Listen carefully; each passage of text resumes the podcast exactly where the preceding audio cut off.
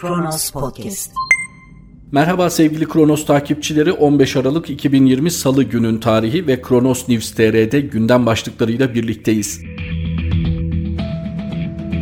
Me Too Pen Yazarlar Derneği tacize karşı onur komisyonu kurdu. Pen Yazarlar Derneği edebiyat sektöründeki kadın yazar, çevirmen ve yayıncıların maruz kaldıkları taciz ve benzeri davranışlara karşı önleyici, onarıcı bir adalet sağlamak amacıyla sektörün bütün unsurlarını bir araya getiren bir onur komisyonu kurma kararı aldı.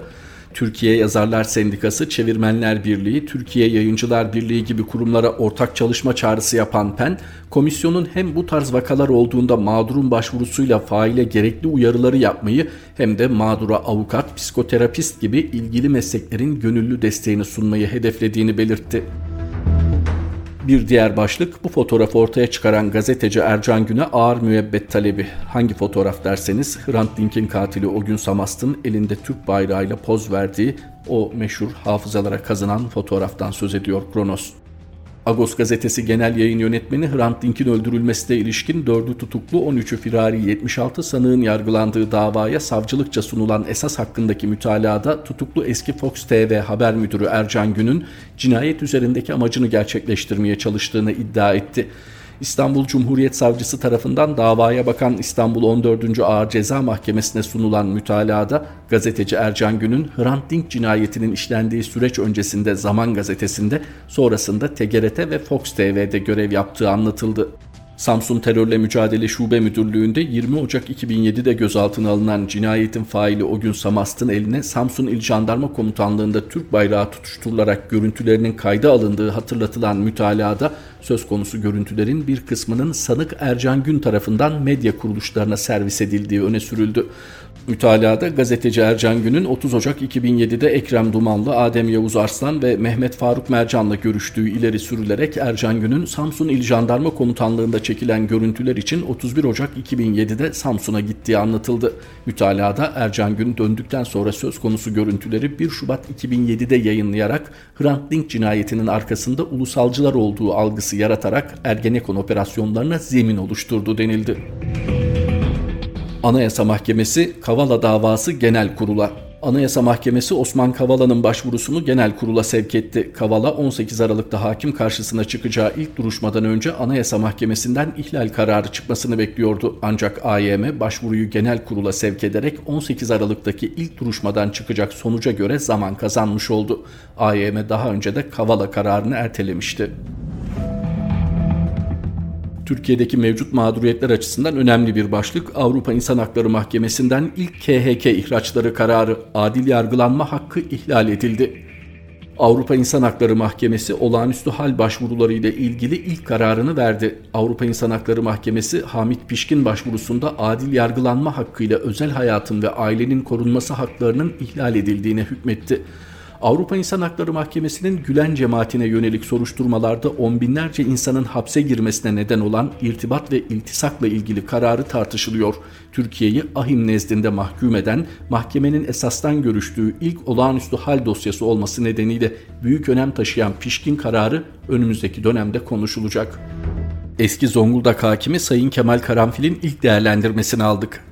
Bugün Avrupa İnsan Hakları Mahkemesi tarafından yayınlanan Hamit Pişkin kararını ben olumlu buluyorum. İlk defa bir KHK'lı lehine verilmiş bir karar.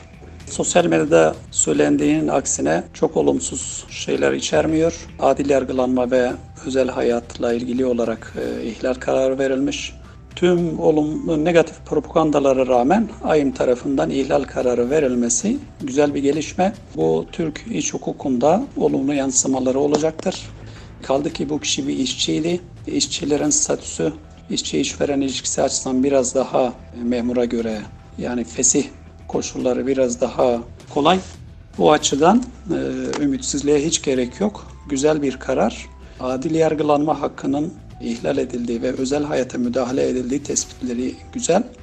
Eski Zonguldak hakimi Sayın Kemal Karanfil'in konuya ilişkin daha detaylı değerlendirmesini kendi kanalı Tespit TV'den takip edebilirsiniz. Kronos News TR'de bir başka başlık Yeni Yaşam istismarla suçlanan yazarla ilişkisini sonlandırdı. Yeni Yaşam gazetesi trans bir kadının cinsel istismarla suçladığı köşe yazarı Şaban İban'ın yazılarına son verdi. Trans kadın İban'ın 10 yaşlarında bir çocukken kendisini beden ihlaline dayalı istismar ettiğini anlattı. Trans kadının uzun süre travmadan kurtulamadığı ve uzun yıllar suçu kendisinde aradığı beyanın ardından Yeni Yaşam gazetesi köşe yazarı Şaban İba ile yollarını ayırdığını duyurdu. Bir diğer başlık Hulusi Akar, ABD'nin yaptırım kararını kınıyoruz. Milli Savunma Bakanı Hulusi Akar, Amerika Birleşik Devletleri'nin S-400 hava savunma sistemleri nedeniyle Türkiye'ye yönelik yaptırım uygulamasını kınadı. Akar, ABD'nin ülkemizin S-400 uzun menzilli bölge hava ve füze savunma sistemi tedariki nedeniyle müttefiklikle, mevcut askeri politik gerçeklerle ve NATO ittifakının güvenliğiyle bağdaşmayan yaptırım kararını kınıyoruz dedi. Akar bu yaptırım kararı ülkelerimiz arasındaki ittifakın tüm değerlerini sarsmıştır. Ancak ülkemizin ve asil milletimizin savunma ve güvenliğini sağlamaya yönelik çalışmalara azim ve kararlılıkla devam edilecektir. Kore Savaşı'ndan bu yana müttefikimiz olan ABD ile mevcut askeri politik durum çerçevesinde bölgesel ve küresel savunma ve güvenlik konularında işbirliği ve dayanışmaya dönülmesi bölgesel ve küresel barış ve güvenliğe de önemli katkılar sağlayacaktır dedi. Bir diğer başlığımız Ekrem Dumanlı ve Hidayet Karaca'nın tutuklanmasını protestoya 10 yıl hapis.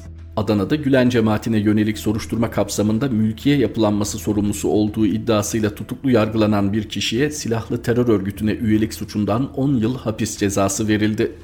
Cumhuriyet Savcısı esas hakkındaki mütalasında ilgili kişinin kapatılan Zaman Gazetesi'nin eski genel yayın yönetmeni Ekrem Dumanlı ve eski Samanyolu Televizyonu genel yayın yönetmeni Hidayet Karaca'nın tutuklanmalarını protesto etmek ve lehlerine algı oluşturmak amacıyla Giresun'da düzenlenen eylemlere imam kıyafeti giyerek katıldığını, baylok kullandığını ve mülkiye yapılanması sorumlusu olarak faaliyet yürüttüğünü iddia ederek HD'nin silahlı terör örgütüne üye olma suçundan cezalandırılmasını istedi.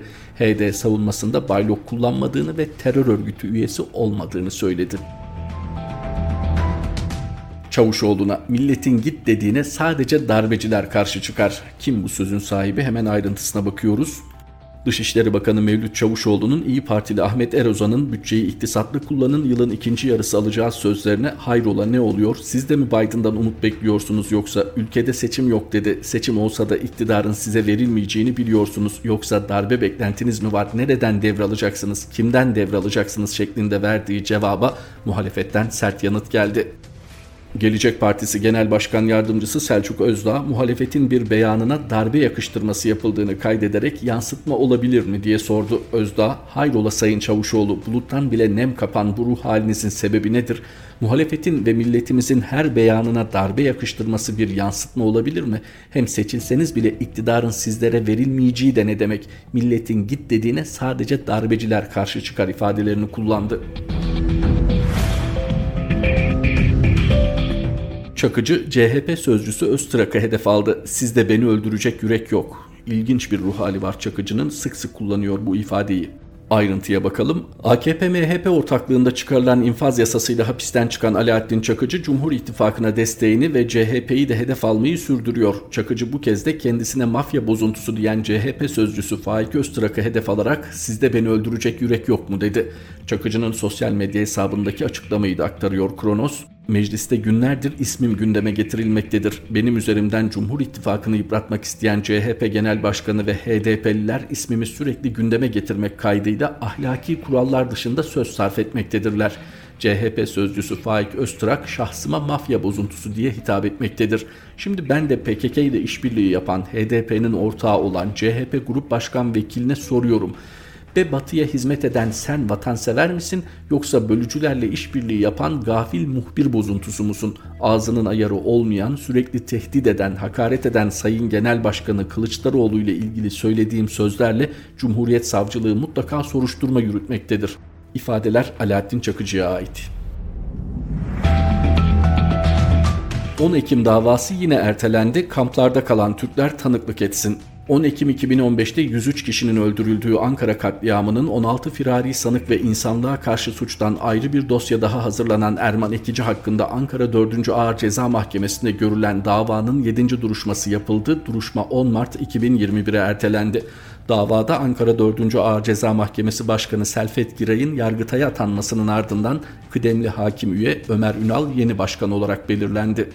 Mağdur avukatları mahkemeye dosyaya eklenmesi gereken belgelerle ilgili taleplerini sıraladı. IŞİD'in Türkiye emiri olduğu iddia edilen İlhami Balı'nın Suriye'de kaldığı kampın belirlenmesi, diğer firari sanıkların iltisaklı olduğu kurumların tespit edilmesi, canlı bomba Yunus Emre Alagöz'le birlikte kendini patlatan Suriyeli şahsın kimliğinin Birleşmiş Milletler'e yazı yazılarak belirlenmesi talep edildi. Suriye'deki El Hol kampındaki IŞİD'lilerin serbest bırakıldığını hatırlatan avukatlar dosyanın firari sanıklarının da serbest kalmış olabileceğine dikkat çekti ve bu kampta kalan Türklerin tanık olarak dinlenmesini istedi.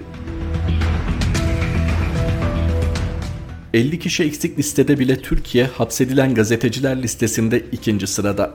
Türkiye cezaevlerindeki gazeteci sayısıyla dünyada ikinci sırada geliyor. Merkezi New York'ta bulunan Gazetecileri Koruma Komitesi tarafından yayımlanan rapora göre Türkiye Çin'den sonra bu yıl mesleki faaliyetleri yüzünden cezaevine atılan gazeteci sayısında ikinci sırada yer aldı. Rapora göre Türkiye'de 37 gazeteci mesleki faaliyetleri nedeniyle hapiste tutuluyor. Çin'de ise bu sayı 47, Mısır ise 27 gazeteciyle 3. sırada yer aldı. 4. sırada ise Suudi Arabistan var. Rapora göre Türkiye'de cezaevine konulan 37 gazetecinin tamamının devlete karşı işlenen suçlardan haklarında dava açıldı. Sıradaki başlık çok uzaklardan ama çok uzakta olsa bizde çok ilgili. Biden'ın Amerika Birleşik Devletleri Başkanlığı resmen onaylandı. Amerika Birleşik Devletleri Seçiciler Kurulu Demokrat aday Joe Biden'ı ABD'nin 46. başkanı olarak resmen onayladı. Biden, başkanlığının onaylanmasının ardından yaptığı açıklamada tarih boyunca yaptığımız gibi yeni bir sayfa açma, birleşme, iyileşme zamanı geldi dedi. ABD, Türkiye için batılı ilişkiler Rusya ile ilişkilerinden daha önemli. Amerika Birleşik Devletleri Dışişleri Bakanlığı Avrupa ve Avrasya işlerinden sorumlu müsteşar yardımcısı Matthew Palmer, Türkiye'ye uygulanan S-400 yaptırımları ile ilgili açıklamada bulundu. Palmer video konferans yoluyla katıldığı toplantıda Türkiye'ye uygulanan S-400 yaptırımlarını değerlendirerek Ankara'nın savunma ve güvenlik alanında Rusya ile ilişkilerden ziyade batılı partnerlerle ilişkilerin Türkiye'nin çıkarlarına daha iyi hizmet edeceğini anlamasını sağlamak istediklerini ifade etti. Palmer, Türkiye'nin stratejik çıkarlarının NATO müttefikleriyle iyi, azami ölçüde sağlam ortaklık kurulmasını öngörmesi gerektiğini söyledi. Palmer, Türkiye'nin başta Afganistan ve Kosova misyonları olmak üzere NATO'ya yaptığı katkıları çok değerli bulduğunu da kaydederek ancak Ankara'ya açıkça izah ettiğimiz gibi S-400 alımı NATO müttefiki olarak Türkiye'nin yükümlülükleriyle tamamen çelişiyor dedi. Ekonomiyle devam ediyoruz. Ertelenen vergiden 1 milyar lira gelir hedefi bütçeye girdi. AKP hükümeti 2022 yılına ertelediği konaklama vergisinden 2021 yılında 1 milyar lira gelir hedefini bütçeye yazdı. Peki yeni yıldan itibaren vatandaş ne kadar trafik cezası ödeyecek? Vatandaşa ne kadar idari para cezası kesilecek? Türkiye Büyük Millet Meclisi Genel Kurulu'nda görüşmeleri devam eden 2021 bütçesinde vatandaşa kesilecek cezalar da belli oldu. AKP hükümeti 2021 bütçe yasasına konaklama vergisinden yeni yılda 1 milyar lira geleceğine ilişkin tahmin koydu. Plan ve Bütçe Komisyonu'nda kabul edilen torba yasaya konaklama vergisinin yürürlük tarihini 1 Ocak 2022'ye erteleyen AKP hükümetinin 1 milyar liralık bu hedefi nasıl tutturacağı merak konusu. 2021 bütçe yasasındaki tahmine göre yeni yılda vatandaşlara 19 milyar 206 milyon 562 bin lira para cezası kesilecek. Bu cezaların 4 milyar 399 milyon lirası idari para cezası olarak uygulanacak. Türkiye'de yaşayanlara kesilecek vergi cezaları ise 7 milyar 655 milyon 518 bin lira olacak. MeToo etiketiyle sosyal medyada yapılan paylaşımlar bir anda edebiyat dünyasında farklı bir tartışmanın kapısını araladı. Can Bahadır Yüce de erkeklik efsaneleri başlıklı yazısında ele alıyor konuyu. Kuşağının iyi şairlerinden Robert Bly, erkeklik üzerine yazdığı kitapta 30'lu yaşlara gelince her erkeğin bir aydınlanma yaşadığını söyler. Erkekliğe ilişkin çocukken öğrendiklerimizin hayatta bir karşılığı olmadığını o dönemde anlarız. Tam da o yaşlarda erkeklik konusunda düşünüp doktora tezi yazarken şairin sözünü sıkça anardım. Bly kitabında erkeklik krizine bir çözüm sunuyor, erkekliğin ilksel haline dönüş çağrısı yapıyordu. Yazdıkları eskidi, temel savları bugün geçersiz görünüyor ama o gözleminde haklıydı. Erkeklik hakkında bize öğretilenlerin birer efsane olduğunu bir noktada hayata karışınca, baba olunca fark ederiz. Türkiye gibi toplumlarda büyüdüysek konu üzerinde zaten pek düşünmemişizdir. Son günlerdeki taciz ve ifşa haberleri erkeklik efsanelerini yeniden düşünmeyi gerektiriyor. Modern erkeklik krizinin kökleri aslında yüzyıllar öncesine uzanıyor. Orta sınıfın yükselişi evin kadına ait özel alanıyla erkeğe ait kamusal alan arasında bir mesafe doğurmuştu. Sonra bu ayrım o kadar keskinleşti ki Jeffrey Weeks'in deyişiyle erkekler artık toplum içinde kucaklaşmaya ve ağlamaya cesaret edemiyorlardı. Şairler, romancılar erkekliklerini kamusal alanda göstermeye koyuldular. Başyapıtı hakkında Madame Bovary benim demekten çekinmeyen Flaubert, Mısır notlarında erkekliğini kanıtlamaya çalışıyordu. Edward Said'in şarkiyatçılıkta hatırlattığı gibi bütün bir batı medeniyeti doğuya karşı üstünlük savını eril bir dille inşa etmişti şark varoluşunu iki Arapça kelimede özetlediği için şaka konusu yaptığımız Nerval, seyahatnamesinde kendini Asya'nın dişil hazinelerini keşfe çıkmış seyyah olarak sunuyordu örneğin.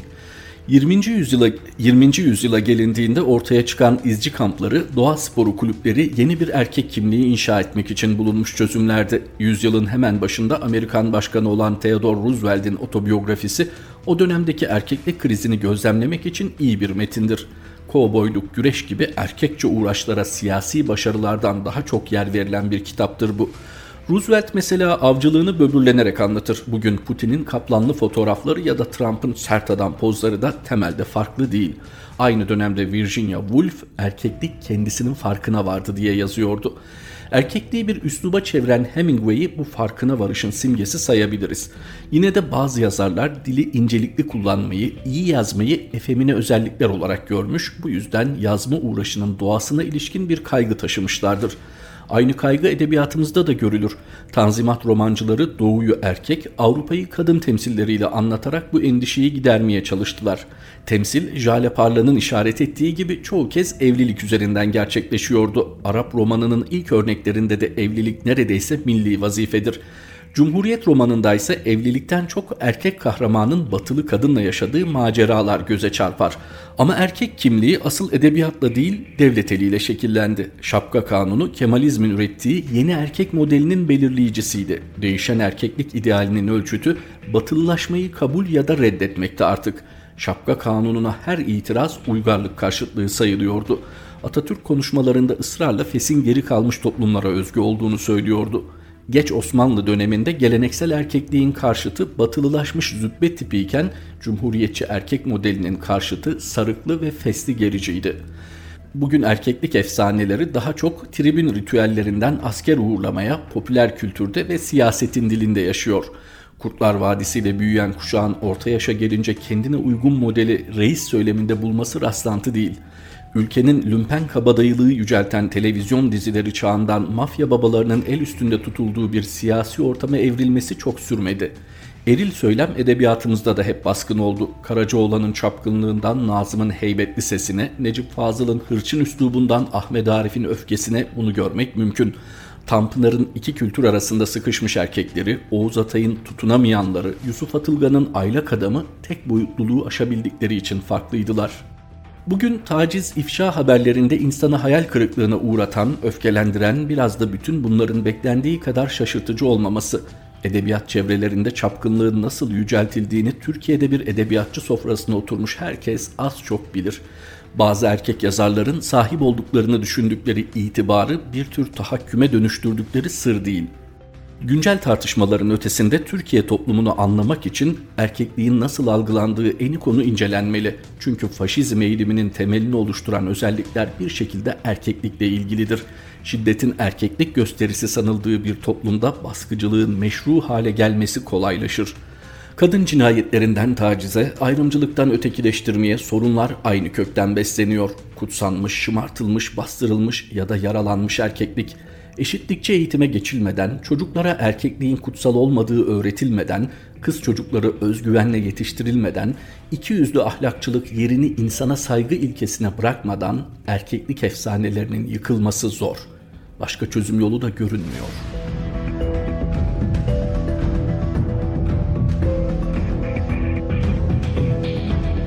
Adeta güncellenen edebiyat dünyasındaki taciz iddialarından hareketle Can Bahadır Yüce'nin kaleme aldığı yazıydı. Kronos News'tan gündem başlıklarını aktardık. Tekrar buluşmak üzere. Hoşçakalın.